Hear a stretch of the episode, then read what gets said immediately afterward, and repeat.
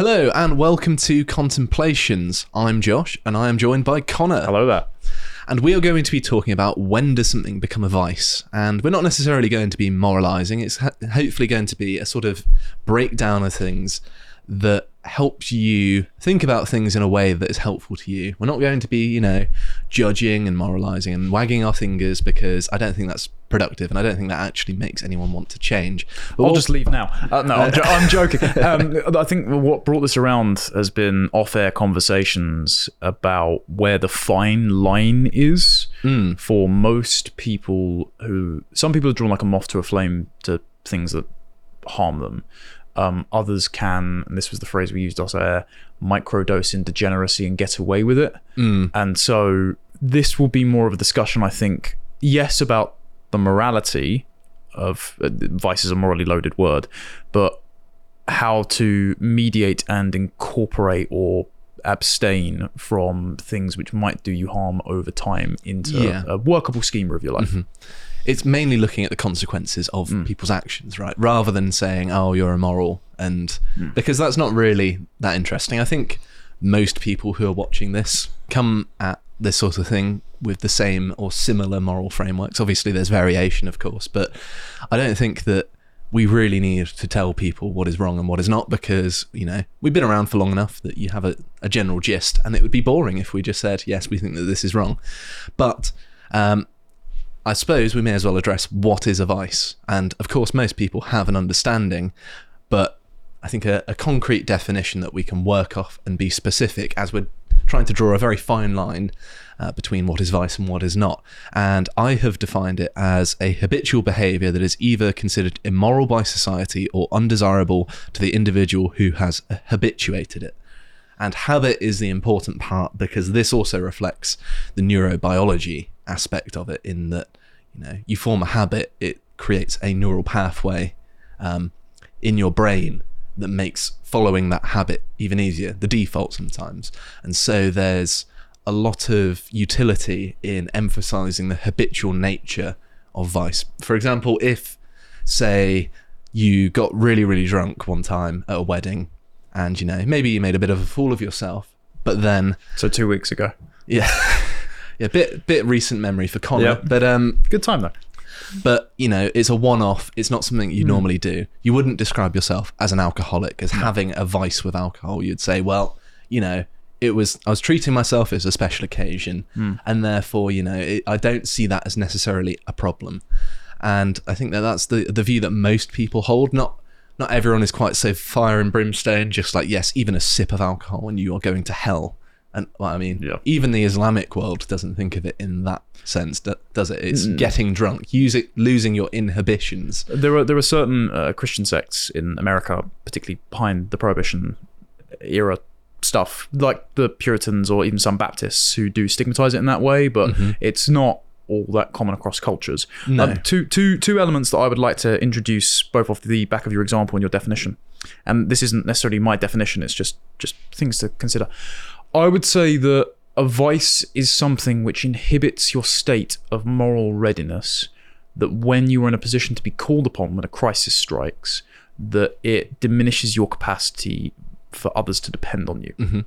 Um, it's uh, what's what's a good example of this? So this is this is partially the Christian conception and also the Aristotelian idea of eudaimonia, right? If you are a habitually virtuous person, if you do things which noble you, it makes your capacity for moral exercise far more capable when someone comes to depend on you in a crisis like scenario than if you were turning to booze or drugs to mm-hmm. numb numb yourself to it. So it effectively makes you a less competent person. You have less agency in the world. Yeah. So this is the difference between so th- to to use a, a Christian analogy, because you never know the hour at which judgment comes. You have to be in a state of constant readiness. Uh, this is this actually links to your your discussion of Revelation in your epochs with Bo. This is why the idea that if the if rapture is going to occur in your lifetime, it actually doesn't justify you having a ton of wives and, and being immoral. It actually means that if you believe that it's imminent but you don't know the hour at which it will arrive, then don't practice vices because when you come to be judged, you won't be judged favorably. And so to to secularize that analogy, uh, when some when a great tragedy unexpectedly befalls your family and you are the person to which they look to shoulder the burden of your father's coffin or to, to, to cry on, you can't be in a state where you are weak and they cannot depend on you because they deserve the, just by them being good people, they deserve your ability to comfort them. And then to, to extrapolate off the wedding example, if it's a one off, a, a vice is not falling afoul of not knowing your exact limits, specifically because, as well, your alcohol to- tolerance will change over time. You don't know your limits until you actually, you know, hmm. go off a precipice. Yeah. And I, um, I think it was Hunter S. Thompson of all people who I, I feel knows Vice very well. He Um, continually tested his limits. He did, yeah. He, he said you don't know where the edge is until you go tumbling off, and I think that's actually very true. That you know you've got to go over the edge a little bit to know where the limits are, and I can understand if people are sort of hesitant that they don't want to do that, but more often than not, going over the edge just means I I behaved in a mildly stupid way that Yeah. ultimately won't have that many consequences if you know you're one of those people who gets really drunk and tries to steal the crown jewels or something and you know it ruins the rest of your life Hmm. um, i think you'd be very unlucky to do that as your like first example and exceptionally ambitious as well. I think I think there are certain there are certain things where you don't need to hit rock bottom in order to understand they're bad for you. Yes. So there are certain hard drugs. There is the fact that you don't need to go out and play AIDS roulette by having promiscuous sex to know that it might not be the best idea to hook up with a stranger in a truck stop, for Mm-hmm. Yeah. example. So there are there are certain certain limits that can be culturally transmissible. But then if you're a 16 year old having your first drink, which you shouldn't do because that's illegal, kids, don't do that. Um, you're not going to know if you throw up after two or 20. due to a technical difficulty i've had to get my laptop. So uh, there is a bit of a continuity error here but it's fine. We, it's not going to disrupt anything in any way. So moving on from what you said a little bit um, i would say that vice has both an inward and outward component. It has an inward destructive component and an outward destructive component as well. And the inward one is obviously quite distinct to the outward one in that um, it's sort of unavoidable for there to be inward destruction because by definition if it is a vice it is having some sort of detrimental effect upon your personal life in some way. And so that's unavoidable. But the outward component people can simply avoid you which again has inward consequences. But I'm not necessarily saying that that's desirable. I'm just saying that you know it's not quite as um, it's not quite as unavoidable as as it could be. But obviously, if you have a vice, it's going to be detrimental to the people around you. Yes. And if you care about the people around you, which you should, um, it it is not only irresponsible, it is also going to be um, very destructive to them. You could harm them, which will obviously make you feel very bad about yourself. And um, Um, well, also, it's just even if you don't have any direct consequences of harm, for example, if you get hooked on an addictive substance and you're not threatening to stab a family member for money to buy crack with, right?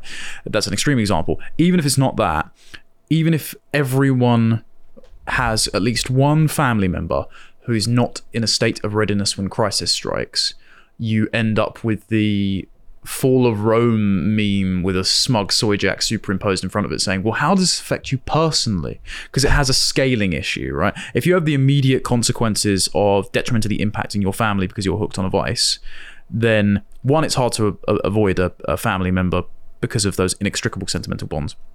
Um, you, you're born dependent. We're all in units. It's, it's But- difficult well, to break. by definition, having a dependency makes you less adaptable because you are dependent on something. I mean, Yeah. there are things that we are dependent on that we can't avoid. Like uh, for the pedants in the comments, yes, I'm dependent on drinking water and eating food.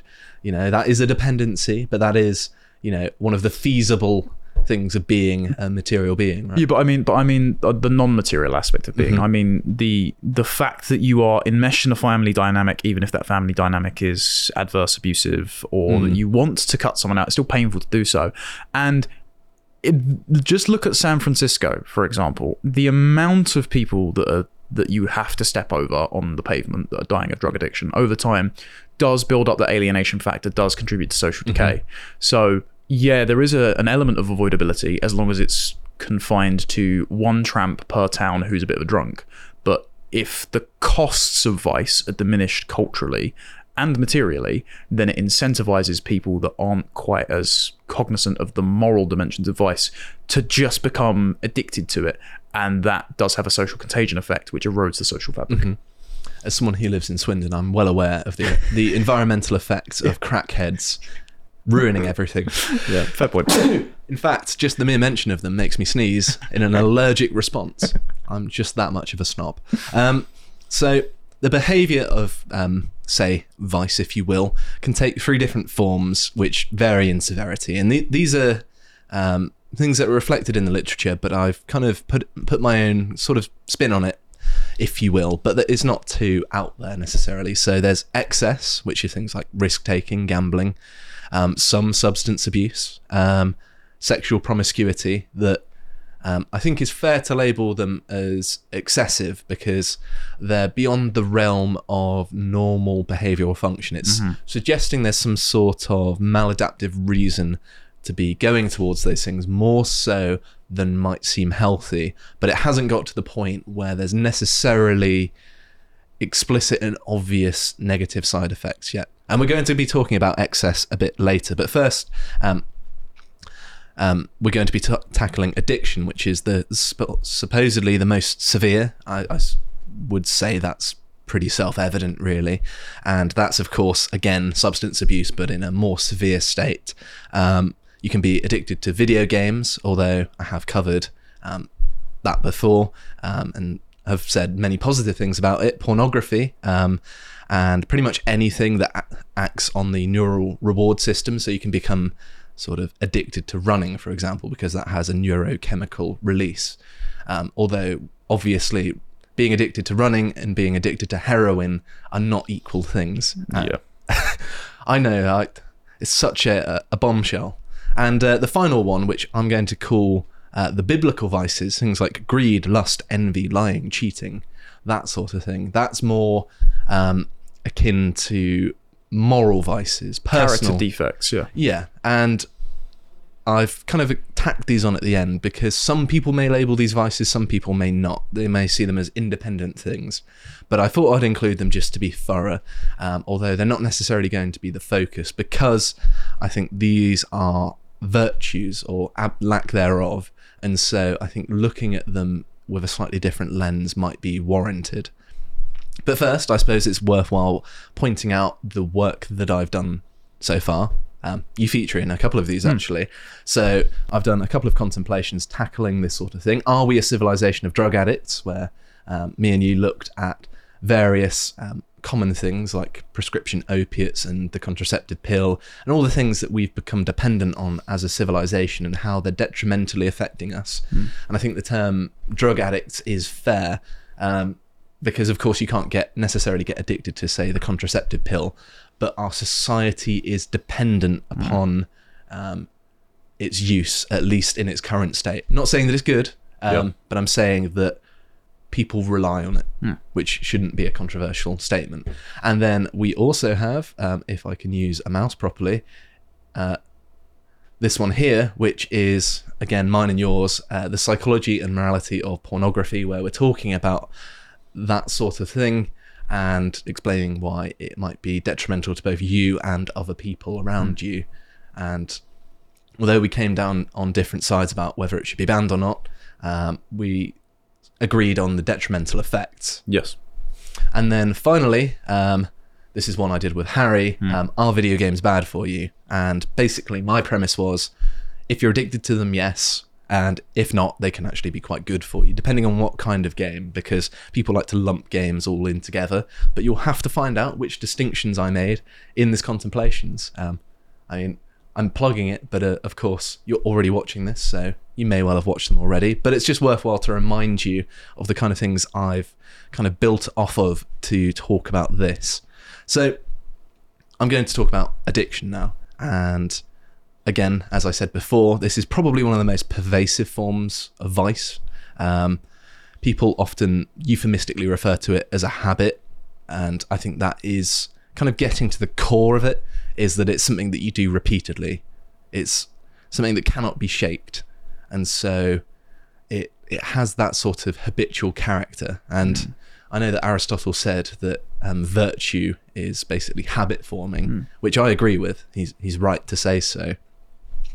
Then vice must be sort of the inverse of that, in a sense. You're habituating a bad pattern of behavior rather than a good one in virtue. Yeah, so to to link the biblical vices with vices that are reliance on certain substances or behaviors, I would say that the behaviors or substances are the enabling condition to put you in a moral deficit, like a, a, a, inhibited state of readiness for that crisis which strikes, because certain vices like gambling, drinking, pornography, hard drugs, they do have an addictive element, and so they can reformat your brain chemistry, mm-hmm. and I will mm. be touching on that soon. yeah, and so weaken your defenses against succumbing to certain underlying character flaws which draw you to that substance in the first place. Mm-hmm. So, the mouth pleasure of fast food, for example, makes greed a hell of a lot easier to do, but you have to have been greedy as a prerequisite motivation otherwise you wouldn't be indulging in all that food it does just just because there is that adverse psychological effect doesn't morally exculpate you from overindulging in that thing in the first place does that make sense Sure. I mean, to, to kind of steel man your example here, there's a guy who uh, looks a bit like John Lennon, weirdly enough, who eats nothing but Big Macs for the past 20 years. And he's not fat. In fact, he's quite skinny, actually, because he only has two a day, and that's his food. And I mean, that's really weird, but, you know, it's, it's a sign that you can go to McDonald's every day and not be a great big fat person.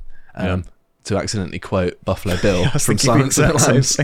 Um, so there there is a sort of sweet spot, if you will. You can have fast food every now and then, and it's not going to kill you. It's not really going to do too much harm, but it's it's about um, being cognizant of the effect it's having upon yourself. I think that's the main thing I want to draw home is that just be reflective on on what's going on in your life. And with an addiction, sometimes it's very difficult to tell when it passes from sort of excess to an actual addiction. Like I've been addicted to caffeine before, and I didn't really realize it. I would just have a habit of having a morning coffee, and sometimes I'd be irritable because I enjoyed my morning coffee um, when I didn't have it, and I just presumed, well, this is the nice thing, this is my treat for going through the boring old morning routine, and then I realized, oh yes, this is you know all of the hallmarks of a, a sort of physical addiction. I was actually to come back on your your final contemplations plug example. I was addicted to games as a teenager. I got really good at first person shooters. Like I was, Call of Duty in particular. I was unbelievably good at Call of Duty. I, I was, I was um, playing a lot of that when I was a teenager. I got Yeah. in like, I think at one point I was playing so much that I was in like the top ten thousand on on Xbox Live in the world, which Yeah. is very sad. That was for Team Deathmatch, which is really lame, and I'm ashamed to say it. yeah, I used to I used to float in the semi pro circles, made a little bit of money. I did Destiny raid runs. I did crap tons of Titanfall. I was near top 500 on the European service for Overwatch for a bit. I was properly sweaty, and my social life deteriorated as mm-hmm. as a result. And so, uh, I, this is this is perhaps why I'm a bit more hardline on these things. It's that for certain people there are certain things which are irresistible. It's like it's like the monkeys that are genetically predisposed to alcoholism. Like mm. you don't know until you let the monkey drink. So sometimes, yeah, the the occasional bag of McDonald's fries, I mean seed oils, sure, but they aren't the worst thing in the world for you. But don't fill your life with things that degrade you and impede your progress as a as a person that other people can rely on. And also there are certain things you don't need to try because it almost isn't worth the risk falling under their sway. Yeah, heroin, meth, Yeah. perhaps. I mean, I, I've done neither. Funny that. Um, it- Yeah. it's probably because they don't look too appealing, even you know, from the outside. Hmm. You see the consequences of what it does to people. You're just like, you know what? Even if that's the best thing in the world, you know, it must. It's like I'd rather keep my teeth. Yeah. yeah, it, it's clear that they're not necessarily having a good time in other aspects of their life. Hmm. Yeah. And so you don't need to do it to necessarily see it. But I think for most people we're talking to today, Hmm. it's going to be a bit more pervasive. It's not going to be as obvious and common sense as that.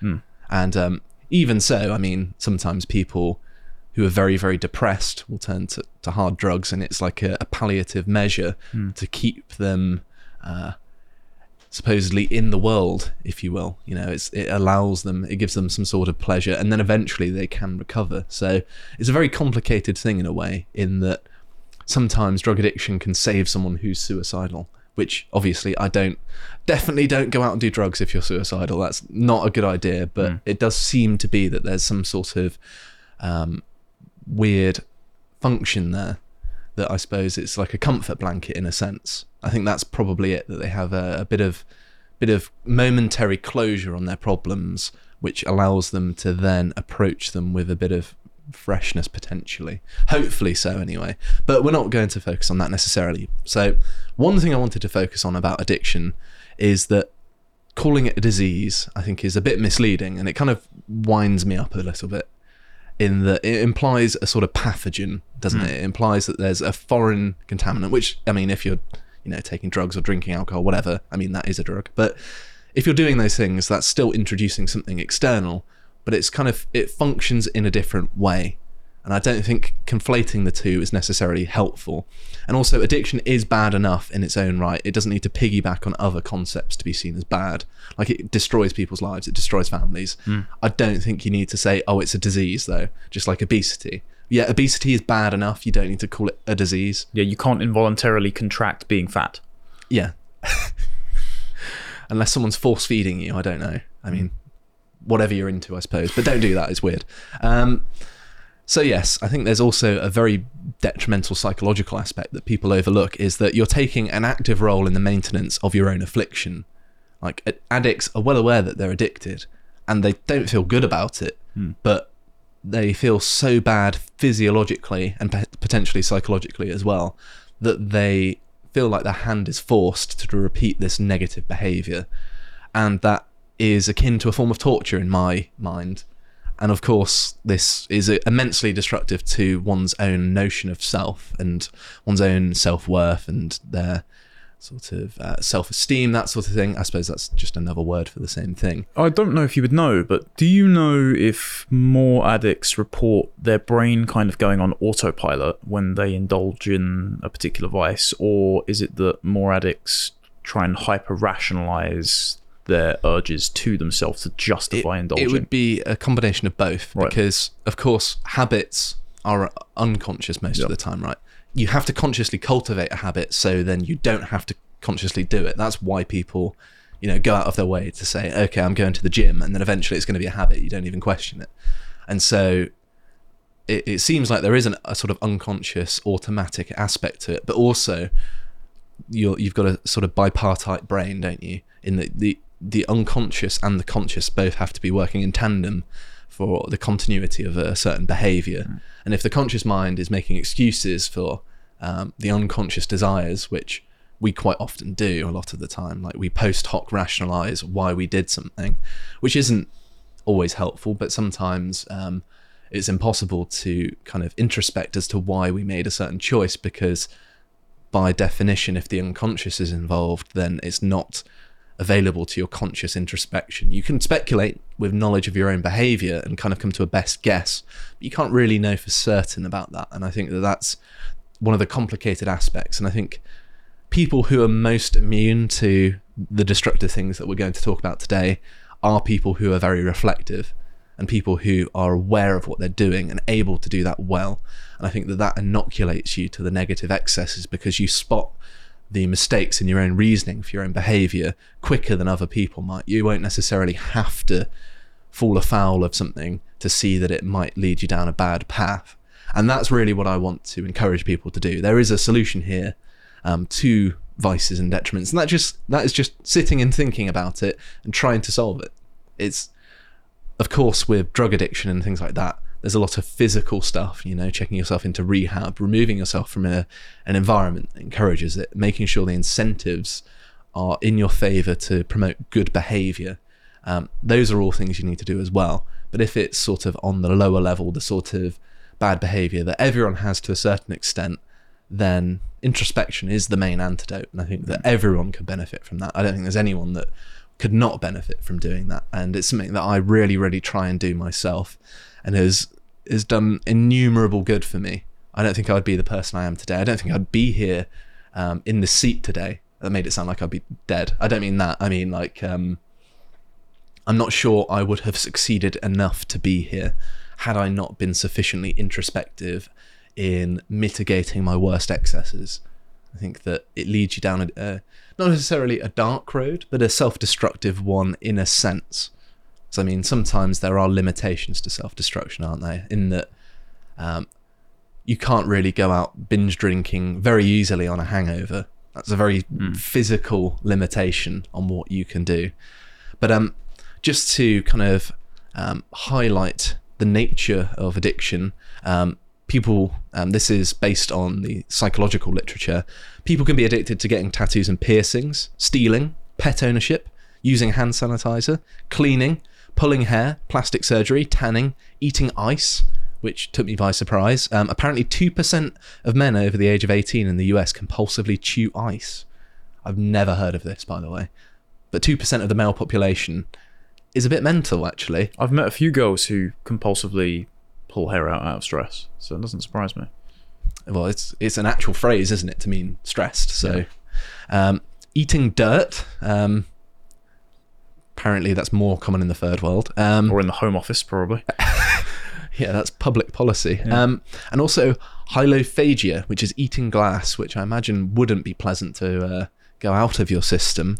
Um, also, 10% of high performance runners are addicted to exercise, and similarly, about 10% of bodybuilders are also addicted to going to the gym. So that 10% seems to be a recurring figure, although, of course, there are lots of different aspects of methodology and sampling that could vary that, and lots of factors t- that interplay it. And a simple statistic at face value isn't worth much. There's also opinion. probably body dysmorphia, anorexia, and like comorbidities. That there are act as- lots of complex factors that inform Yeah. these things because, of course, the human brain, as far as we know, is the most complex thing in the known universe, hmm. and so we we like to think of ourselves as being very simple, but we're not. We're we're actually hmm. very complicated, and it's one of the, re- the sort of revelations in psychology is that wow, the more you dig, the more complex things are.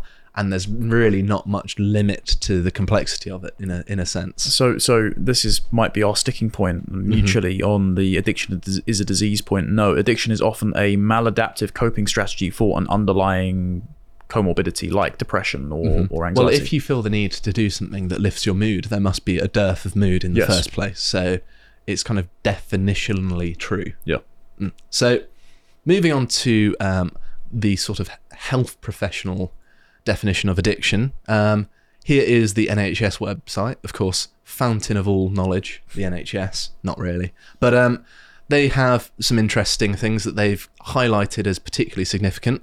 Some people are addicted to work. Um, uh, apparently. This is number one on the NHS website. Um, I'm not making a personal attack at you, Connor. Don't worry. I, Um, I think I think it's a little bit known that I'm I'm a touch of a workaholic, so that that doesn't. I think um, as far as addictions go, it's one of the most productive. yeah, true, but it, it does burn you out. Mm. I think everyone gets burnt out eventually, don't they? It's particularly if they're in a high, if they push themselves to get into a high stress environment where there's lots of responsibility, where you've got lots of expectations on you. It takes an emotional toll over time. There's only so much you can bear of stress because stress is a neurochemical thing that, of course, um, things like cortisol, that sort of hmm. thing. I'm not going to go into that because it'd be a massive tangent, but basically, it erodes the functionality of your body over time, particularly your immune hmm. system makes hmm. you susceptible to illnesses. And so your overall sensation of being um, degrades over time with stress. So it's no sig- um, small thing. It is very significant. Internet addiction. Um, yeah, get get off the internet. Stop watching this. Go outside. No, don't do that. Don't Wait cancel your until the end. subscription though, please. Yeah. Um, solvents. Um, I don't really understand this one. Like sniffing glue. It's just like, come on, go professional with your drug use or go home. It's the Charlie from It's Always Sunny addiction. I know, yeah. It's it's a weird one. If you, I mean, it's it's basically pointless. Um, all of them are pointless, obviously, Yeah. but um, and shopping as well. Um, Uh, the female addiction. yes, I I despise shopping. I see it as a massive chore. Um, very male-brained in that respect. Yeah. I take no pleasure from it, um, other than mocking the ridiculous things that are in high street shops, like the clothes in particular. I I enjoy berating them because I I derive pleasure from misery, of course. I, I feel like there needs to be more seats outside changing rooms so that we can have like a, a male bonding exercise of all the mm-hmm. put upon boyfriends and husbands that are forced to sit there while your girlfriend tries on 10 dresses and doesn't actually wear any of them. Mm-hmm. It, it, the seating area, you know, where people normally go to try and choose, Yeah. becomes like a creche for for men in relationships. Just we, there's always a kind of exchange of, oh, yeah, I know. Yeah. They should have like magazines on sheds or something on the table in the middle. I hope you enjoyed that segment from Contemplations, my series. And if you want to watch the full conversation, which that was taken from, all you need to do is sign up to our website for £5 a month and you can watch all of the content we have there. Thank you very much for watching and goodbye.